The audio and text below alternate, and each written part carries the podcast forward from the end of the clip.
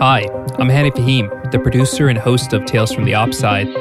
Before I tell today's tale, I want to thank you for listening. If you're enjoying the show, I'd appreciate it if you can leave a review on iTunes or your main podcasting app. If you pause the podcast right now, I'll wait for you to leave the review and be happy to pick things up after pressing play. Now, what you've been waiting for.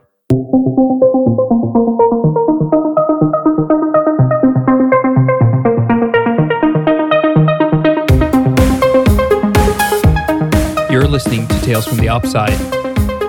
I'm your host, Hany Fet. Error cannot find the recording device? Are you still recording?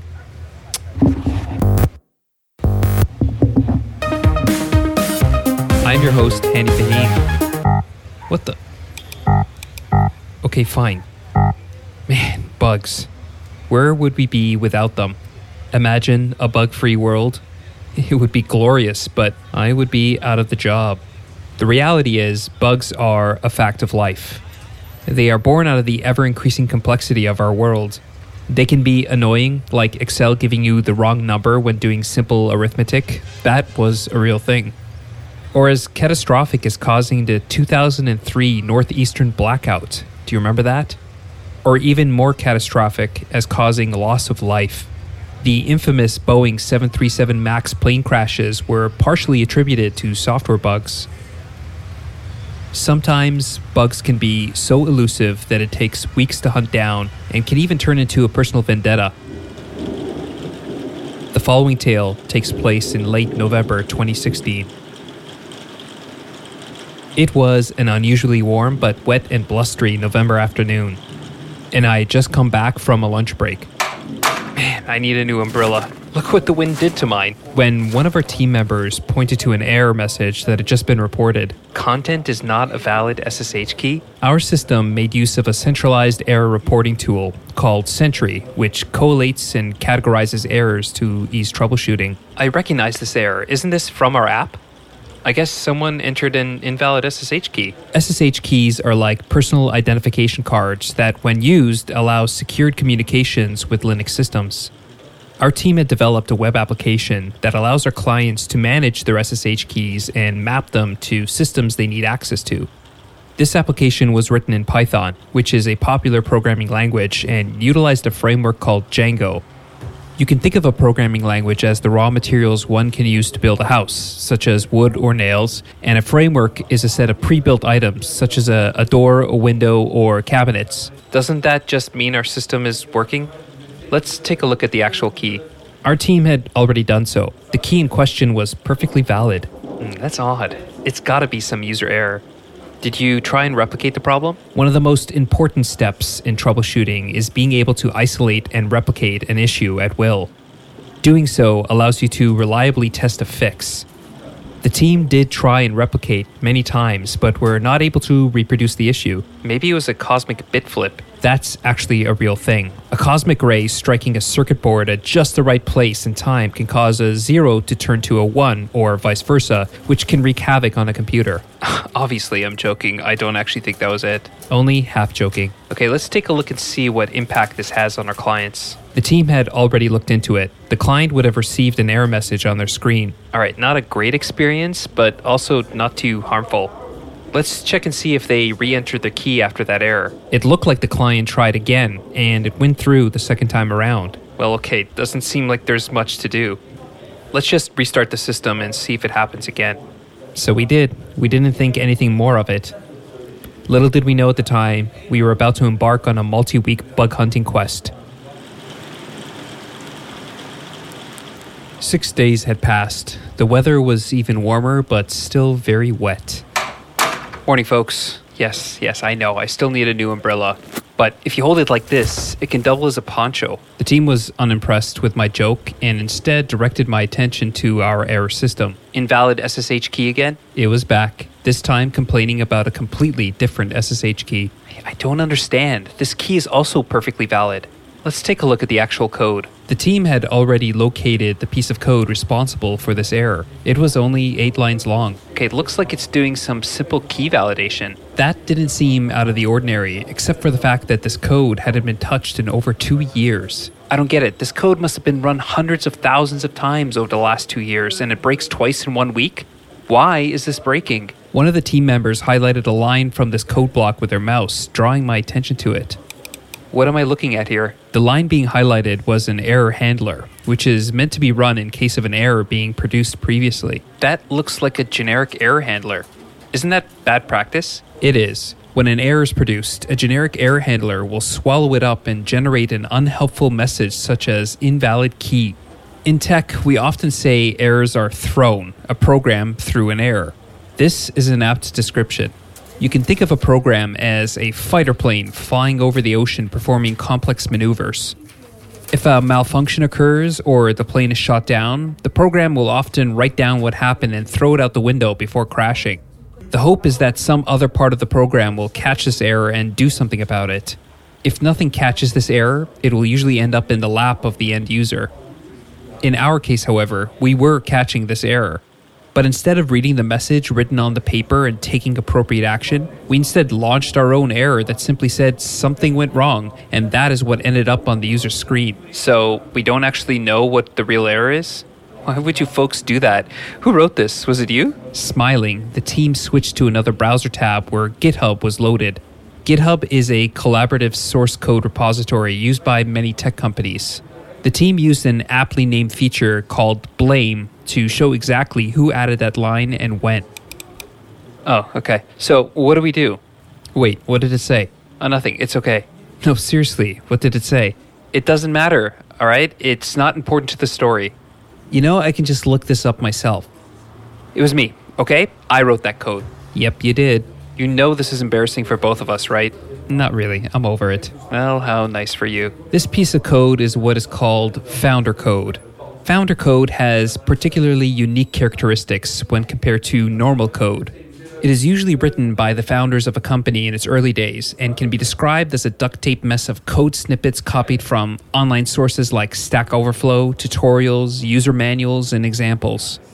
It's all in the name of speed to market versus taking the time to make it maintainable. What is the point of writing beautiful code if no one uses your product? Founder code is fairly important in the early days of a startup. Except for the fact that I wrote this well after our early days. Yeah, well, back to the story. So, okay, let's modify that line of code and add some extra logging in case this happens again. The team had already done so. Man, you guys are always a step ahead of me. I like it. Let's deploy it and restart things.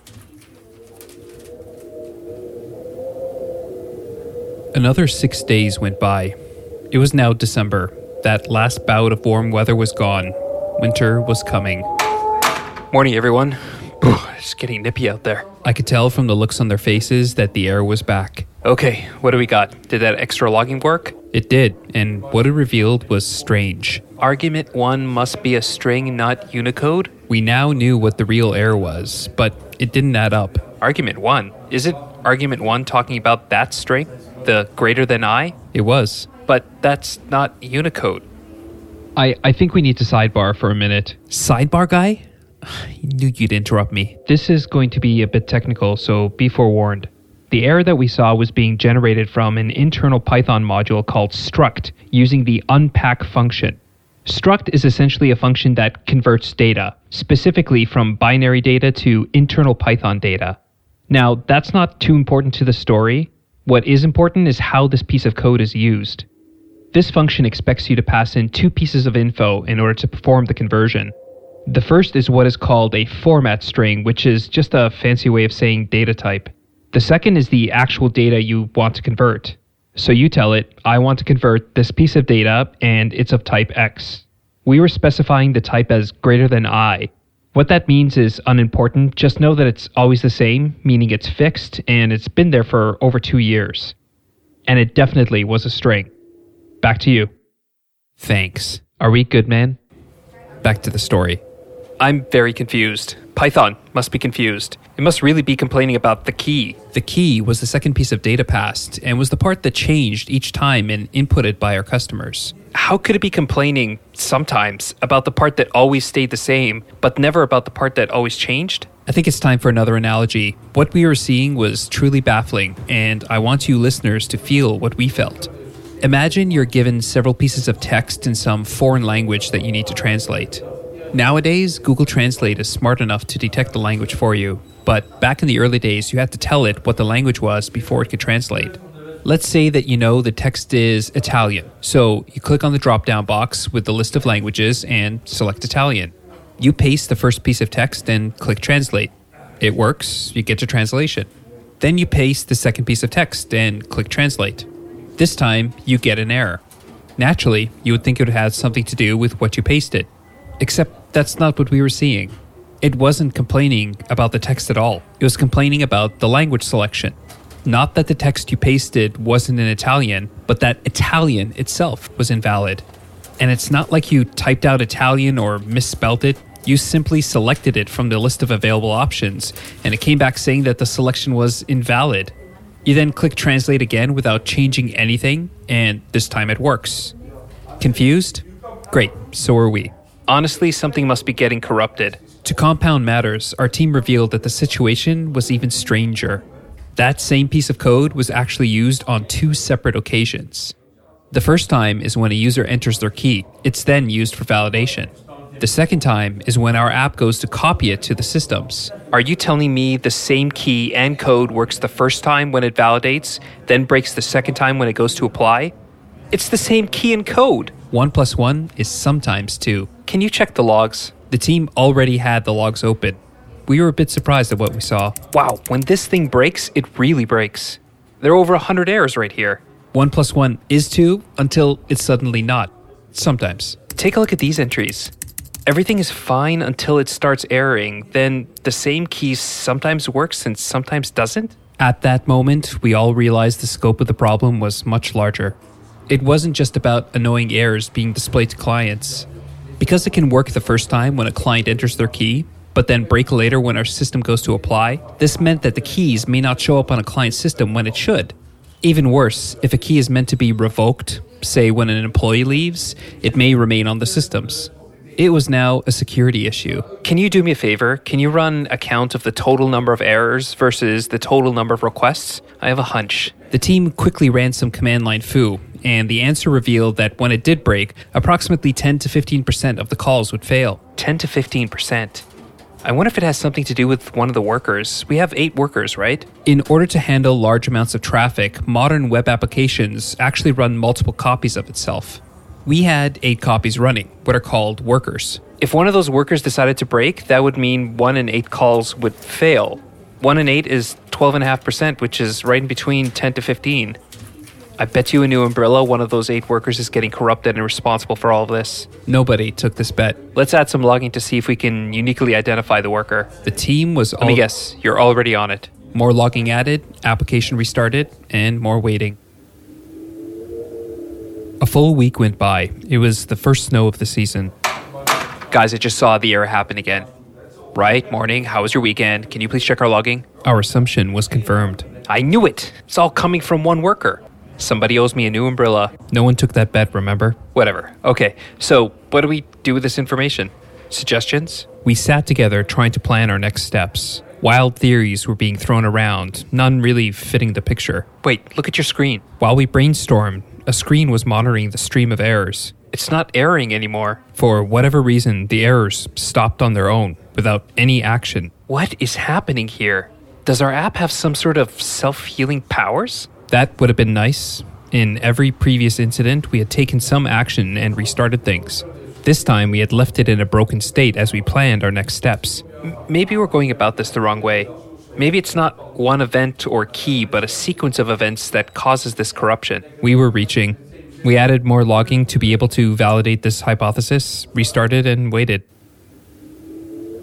Six more days. It was getting close to Christmas and the weather was cold.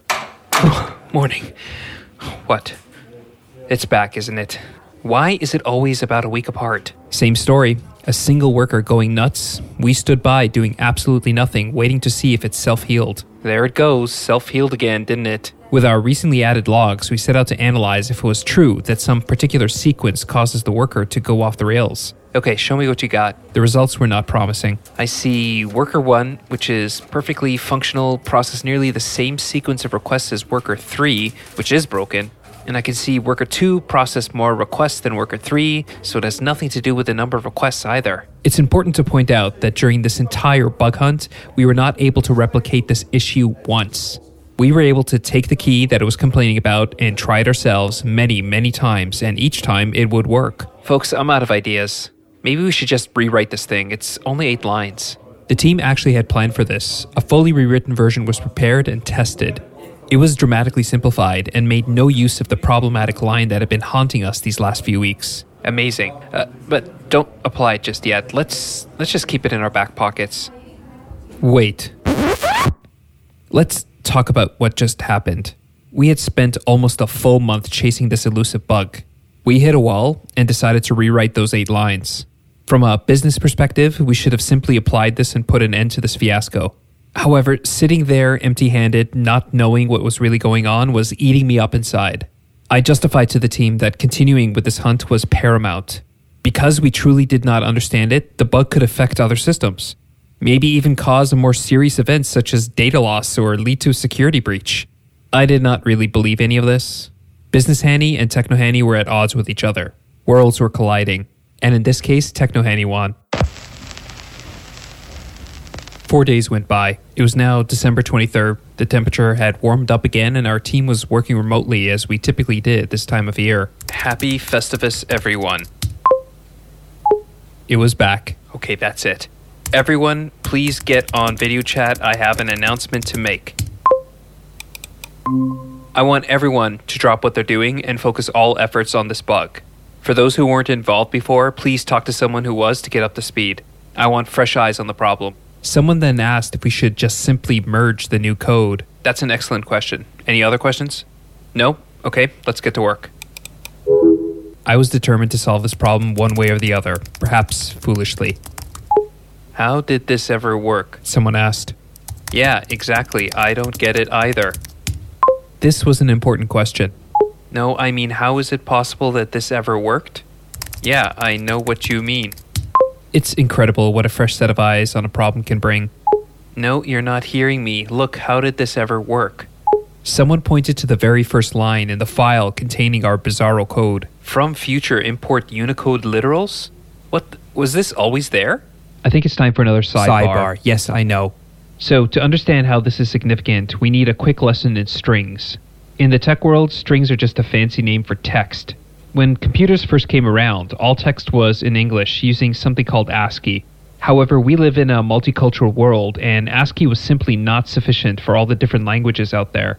So, a new standard was invented called Unicode, which was able to handle all the different languages and characters, including the newly founded language of emojis. Like most standards, inventing them is easy, adopting them is the hard part. I think there's an XKCD comic about this. The world of computers is a big hodgepodge of ASCII and Unicode. If you recall, the original error near the beginning of the story was argument 1 must be string, not Unicode. We thought Python was in drugs because we clearly were specifying a string, not Unicode. However, this first line, from future import Unicode literals, changes all of that. Adding this line means every single string is actually Unicode. We added that line a few weeks prior to this bug hunt starting in an effort to be more Unicode friendly. Now the error makes sense. Okay, back to you. Sure. So everything is Unicode?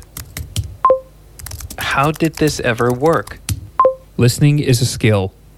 For the very first time, we were able to replicate the problem.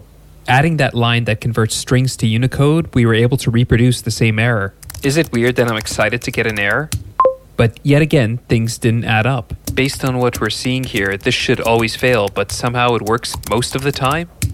We spent the next hour staring at our code, hoping to see the obvious flaw, until. Wait, I think I figured it out. Show me. What was shown to me can only be described as some black magic. Okay, so I give it Unicode, which it doesn't like, and it gives me an error. Then I give it what it does like, a string, and it works as it should. Then I go back and give it Unicode. It should give me an error, but it actually works this time? What is going on? Is there some weird cache inside Python? The answer had to be found deep inside the source code of Python itself. Python being open source means the actual programming language code is available to be viewed online. We found the code for struct and simply searched for the word cache. And there it is. There is a cache. Man, that was lucky. It looks like there's actually a bug report. What? It's true. This was actually a known issue. Son of a. The whole time? The bug report described exactly what we were seeing, and it was fixed in the very next version of Python. I can't believe all this time it was actually a known bug in Python. While the bug was known, its manifestation was very elusive, so don't be too hard on yourself. Yeah, I know, but still. The fix was almost insultingly simple. Simply force it to always be a string. So let me put the puzzle pieces together for you. Certainly. Uh, this part's going to be a bit technical again, so be forewarned. So, it was mentioned earlier that we made use of a framework called Django. Django itself makes use of this struct unpack function in several places. When our app first starts up, some code inside Django calls this same function as we do and initializes the cache with a string. This happens eight times, once for each worker. Then requests start flowing in and all is well. Eventually, the cache expires on one of these workers, and under the right circumstances, our Unicode version gets called next, and the worker throws that error. Now the worker's in a broken state. Then, after some time passes and more requests get processed, some other code in Django calls struct unpack with a string. The cache is refreshed again, and our Unicode request starts succeeding again because of the Python bug. This is the self healing powers we observed. Well, sidebar guy, why was it always a week or so that passes before we saw that error between restarts? Our guess is statistically somewhere between four to seven days is the amount of time it takes for the cache to expire on a worker and then have our code get called next. There's a really good essay by a man named Richard Cook called How Complex Systems Fail. It's not very long, but it is on point. I would recommend giving the essay a read. It's applicable to any field. The premise of the essay is complex systems are intrinsically hazardous. Because they are complex, there exists many failure points and bugs at different layers. But a single bug alone is not enough to cause a failure. Failures occur when multiple bugs are triggered under the right circumstances. In our case, it wasn't enough that Python had a bug.